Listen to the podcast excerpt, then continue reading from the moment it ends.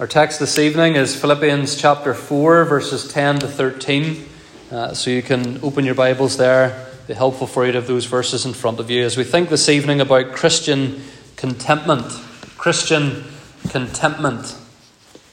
Monday, the 20th of March 2023, was International Happiness Day. I don't know if you marked that day in any particular way. Not to sound like a grumpy old man, but Sounds a bit silly to me. An International Happiness Day. Apparently, we in the UK are slightly less happy than we were last year because we've gone from being the 17th happiest country in the world to the 19th. So at least we're still in the top 20, although Ireland is now in 14th place. So, depending on what kind of passport you hold, some of us this evening might be happier than others. I don't know of any idea how happiness is measured or how you come up with the top 20 happiest countries in the world. Happiness, however, is not the same as contentment. It's relatively easy in the kinds of circumstances that we live in, in the part of the world that we live in. It's relative, relatively easy to be happy from time to time.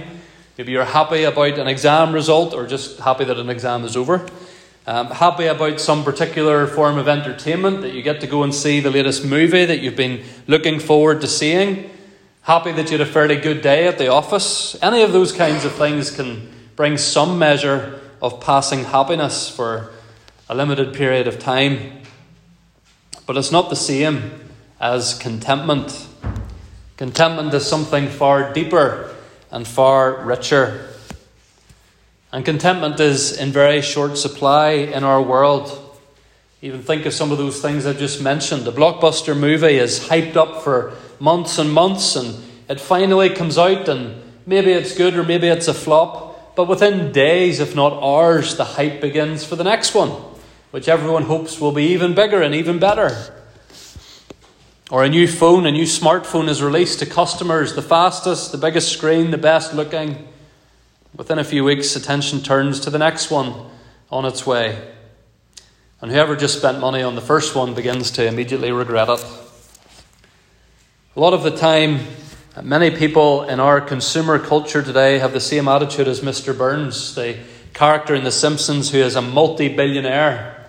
On one occasion, Homer Simpson says to Mr. Burns, Mr. Burns, you're the richest guy I know. And Mr. Burns replies with a smile, Yes, but I would trade it all for a little more. And that's the attitude of many people in our culture today. We have so much, but we would just like a little more.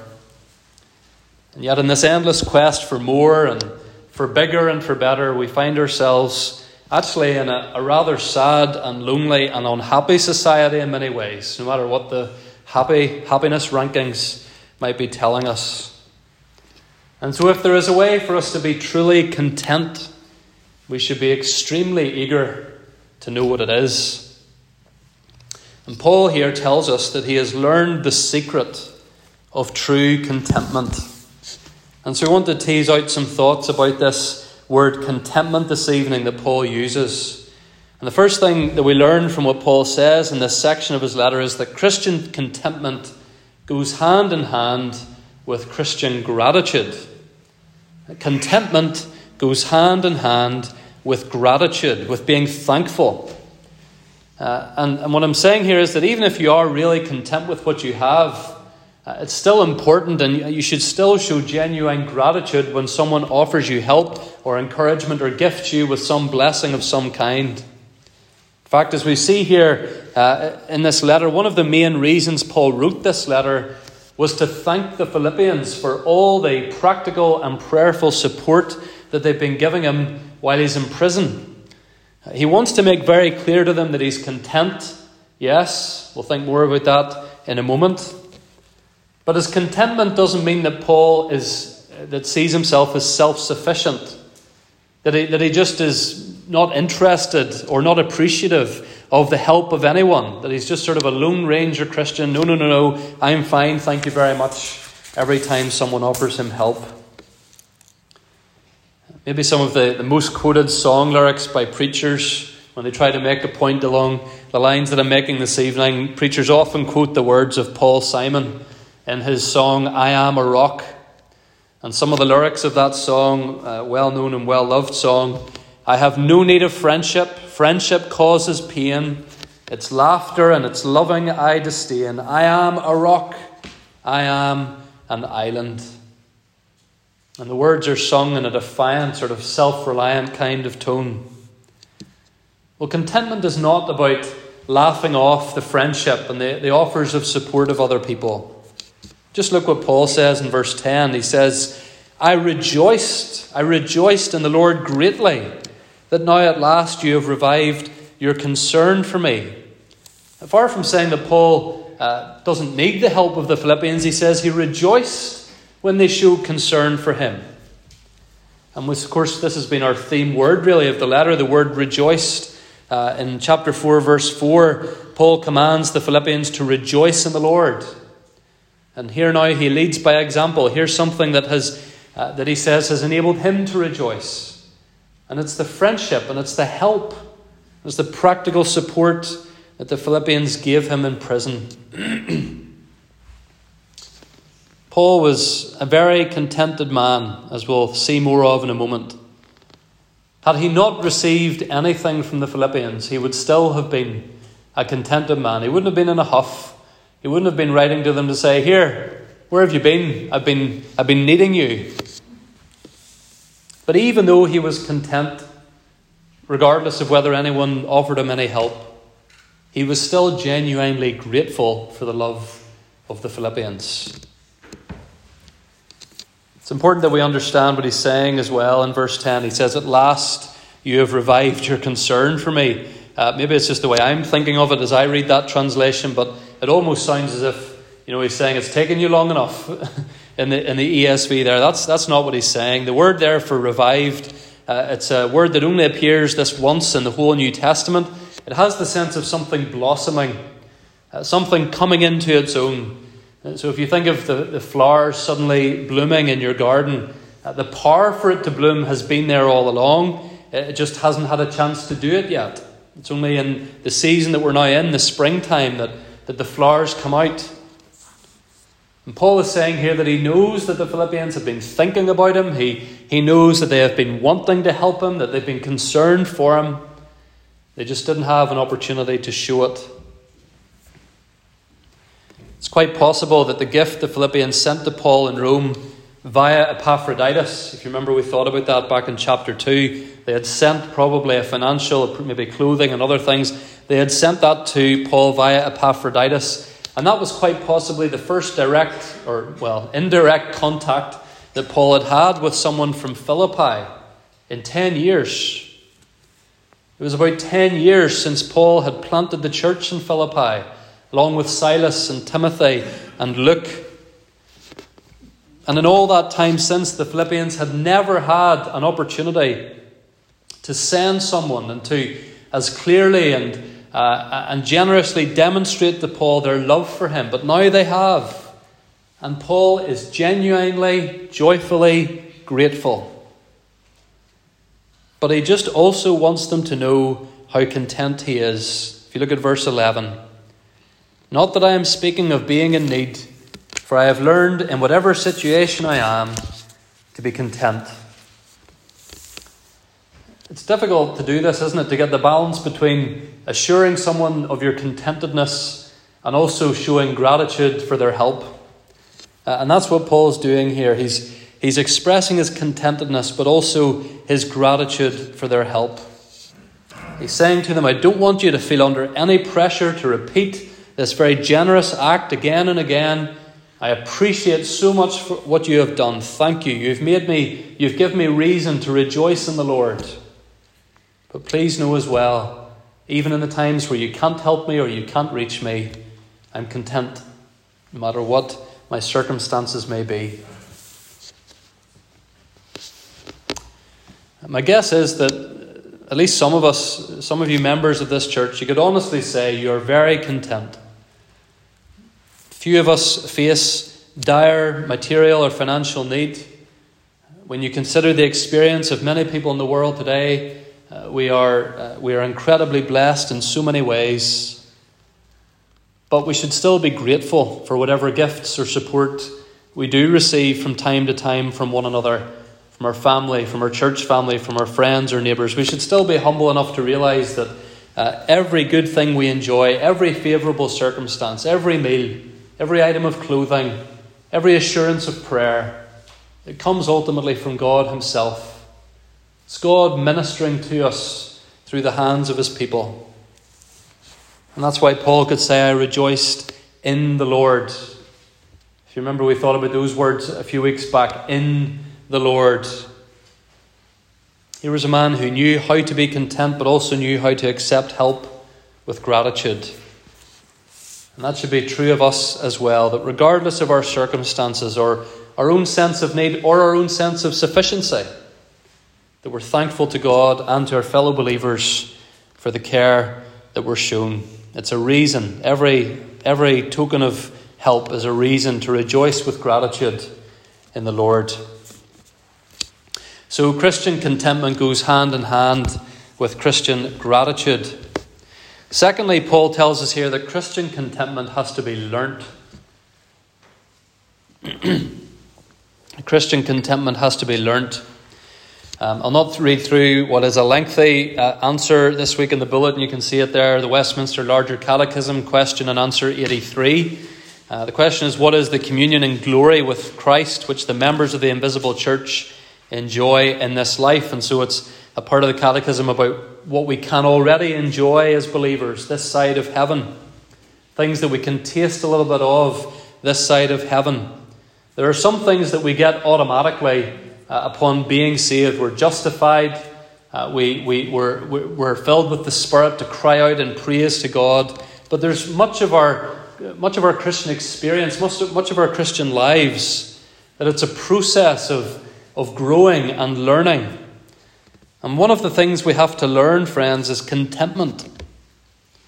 Twice in verses 11 to 13, Paul describes contentment as something that he has had to learn. He also describes it as a secret that he has had to discover. So it wasn't something that Paul instantly had the moment he met Jesus and got saved. It was something that he had to learn about over the course of time. And if you read carefully, and, and perhaps you'll be familiar with Paul, his letters, and what the book of Acts tells us about him as well. If you read thoughtfully about the Apostle Paul, the impression you get is of a highly driven, highly ambitious man, someone who didn't like sitting still. Paul was no sooner finished one missionary journey than he was asking, right, when do we start the next missionary journey? Uh, there were times as well uh, when he was prevented from going certain places that he wanted to go.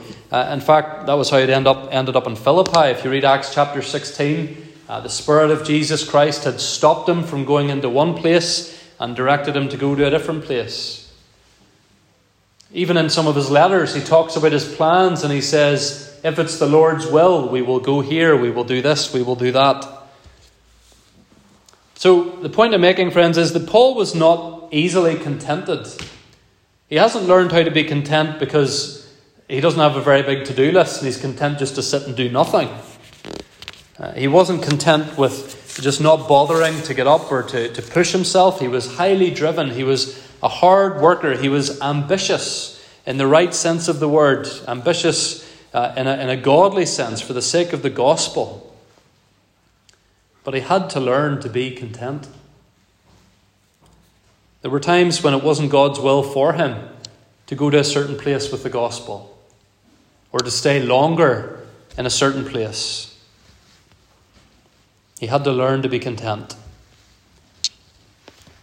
And by the help of the Holy Spirit, by the same process of sanctification that all of us have to go through, Paul had developed a contentment that was entirely independent of whatever circumstances he was in. And that's really what he emphasizes in verse 12 that he had come through all kinds of circumstances, but had remained or had learned to be content in them all. If you look at verse 12, look at the contrast. Uh, the, the contrast that he gives us. In any and every circumstance, I have learned the secret of facing plenty and hunger, abundance and need. He says, I know how to be brought low, and I know how to abound. Isn't it interesting, by the way, that he says he knows how to be content when he abounds? when everything's going well. Some of us make the excuse that we would be content if we had this or had that. And we maybe excuse grumpiness or a lack of contentment by saying, I would be content if the weather was better, if I had this possession, if God just gave me this or gave me that, or if my salary reached X amount. a few years ago, Hannah read an interesting book about Denmark. It really was interesting. Um, it, was, it was called Living Danishly. Uh, and interestingly enough, Denmark currently ranks number two on the list of uh, the happiest countries in the world. Uh, but the author mentioned in this book that recent research from uh, several universities suggests that there is a basic income threshold beyond which any more money adds nothing to levels of well being or a sense of satisfaction in life. So if you reach a certain salary, you can't expect to be any happier beyond it. And we're all immediately thinking, well, that salary must be like, what, £500,000 or a million pounds a year. The salary was a five figure amount, not a six or a seven or an eight figure amount. The old saying goes more money, more problems. Wealth is no guarantee at all of contentment. In fact, it can cause a great deal of discontentment. And rates of mental ill health are actually far higher in richer countries in the world than they are in more poverty stricken places. Paul is saying here that whether you're rich or poor, you're going to have to learn contentment. Here's what John Calvin says in this verse. He says about the need for contentment if you're wealthy. He says, He who knows how to use present abundance soberly wisely, has learned to excel and abound. This is an excellent and rare virtue, and much greater than the endurance of poverty. It's interesting from Calvin. He says if you have, if you have all that you need, if you have plenty of clothes, plenty of food, if you didn't starve yesterday and you're not going to starve today and you're not going to starve tomorrow, and yet you know how to be content in those circumstances, You've actually learned something to do, something that is far harder than putting up with less, according to Calvin. Paul knew how to be content in both extremes. And if he could be content in the extremes, he obviously could be content with anything in between. And Paul had lived through his fair share of rough experiences. 2 Corinthians 11 24 Five times I received at the hands of the Jews the forty lashes less one. Three times I was beaten with rods. Once I was stoned. Three times I was shipwrecked. A night and a day I was adrift at sea, on frequent journeys, in danger from rivers, danger from robbers, danger from my own people, danger from Gentiles. He goes on, many a sleepless night, in hunger and thirst, often without food, in cold and exposure. Paul had learned contentment in situations like that and in the opposite kinds of situations plenty and abundance. I said earlier that I would imagine many of us in this church would say we are largely contented people. But it's maybe not true of all of us. Maybe it's not true of all of us all the time. And perhaps there are inconveniences in our lives right now, things that we would love to change or something that we wish we had? Could it be that God is teaching us the secret of contentment? Is He depriving you of something you wish you had so that you would see how much you already have in Christ? The psalmist says, Joy in the Lord, and He will give you your heart's desire. That doesn't mean joyfully sing a few psalms and you'll get a higher salary or the dream house it means the more you find joy in the Lord, the less inclined you'll be to look for joy in the world, to expect to find joy in the world. The more you find joy in the Lord, the less inclined you'll be to look for joy in the world. If we lack contentment, could it be that we are too attracted to the world's attractions? still falling for the lie that some experience or some person or some possession will give us all the satisfaction that we want.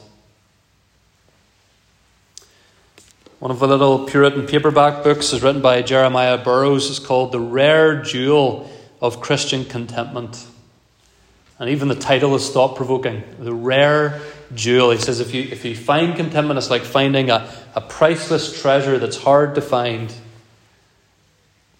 Contentment is learned in the various circumstances of wealth and poverty, happiness and sorrow, gain and loss that all of us go through over the course of a lifetime.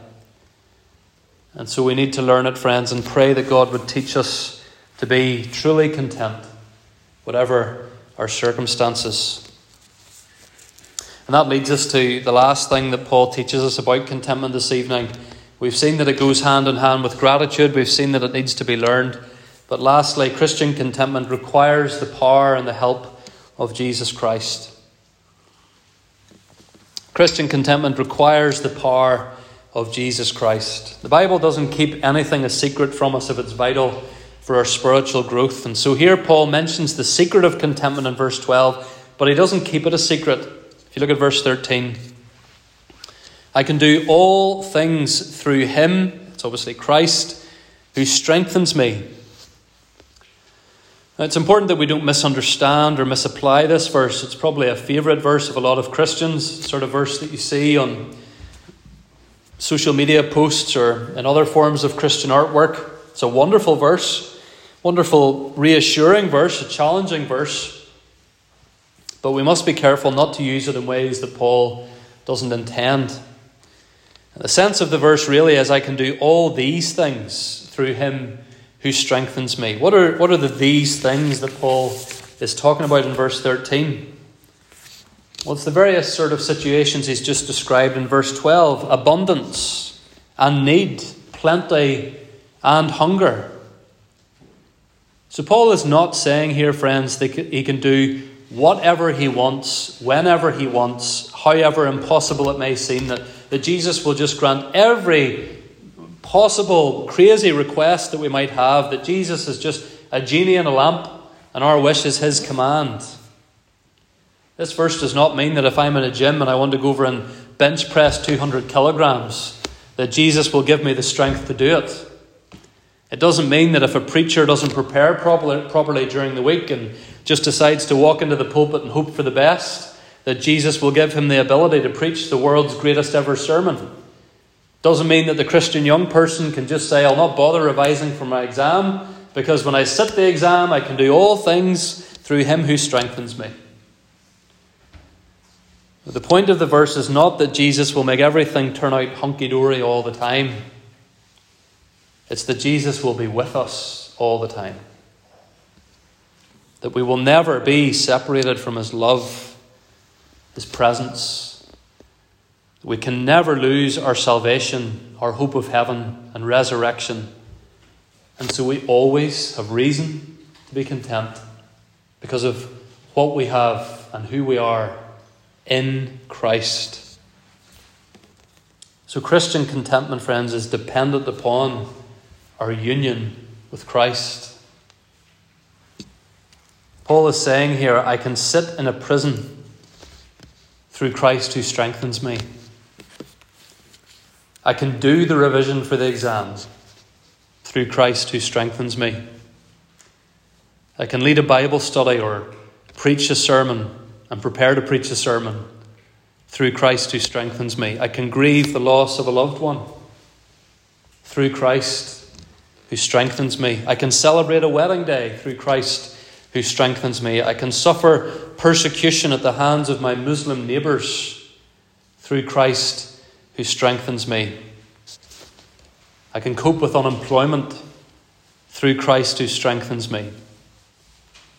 I can keep up my witness to my unsaved family or friends through Christ who strengthens me. See, Christ fuels our contentment.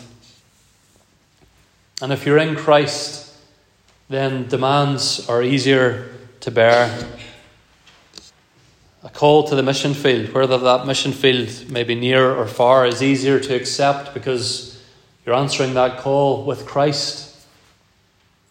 If your contentment is in Christ, then a time of separation from loved ones, whether temporary or even permanent, can be endured in Christ. The word Paul uses here for strengthen, it's actually the Greek word dunamos. It's where we get our word dynamite.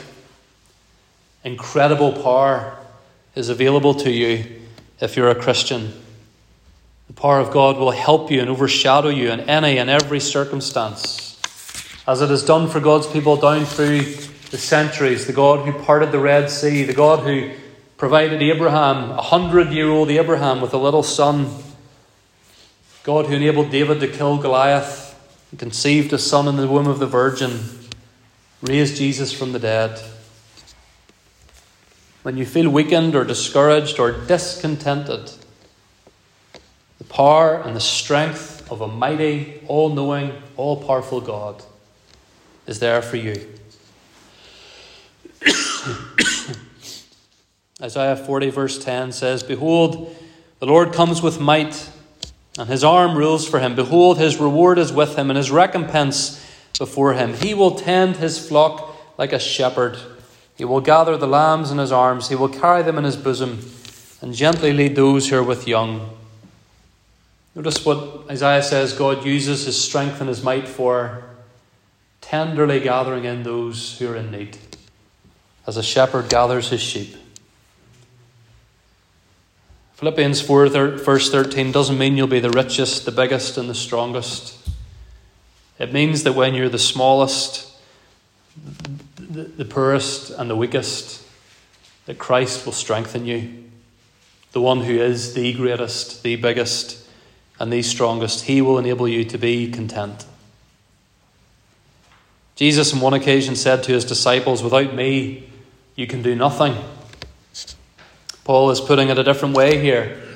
He's saying, with him, you can cope with anything. Are you looking for contentment in the world? Or have you come by faith to Christ and found contentment in him? The great orators and philosophers of Paul's day, they, they were really the, the celebrities of their day, the people who could get up and make great speeches about the purpose of life and uh, where you could find satisfaction. And, and they were preaching to a man almost. They were, they were preaching a message of self sufficiency in Paul's culture. That was the Greek way of thinking. That you, that you had to become self sufficient, you had to become someone who didn't need anyone else. That's Paul Simon's philosophy as well. I am a rock, I am an island. Paul is telling us the exact opposite here. Contentment isn't found in being self sufficient, it's found in being Christ sufficient. And finding that Christ is sufficient. Come to Him tonight if you never have come to Him before. Come back to Him tonight if you have been searching for contentment in the wrong places, in the wrong ways. Ask for Him to teach you more about this rare jewel of Christian contentment. Cast your cares upon the Lord, and He will sustain you. He will never permit the righteous to be moved. Amen.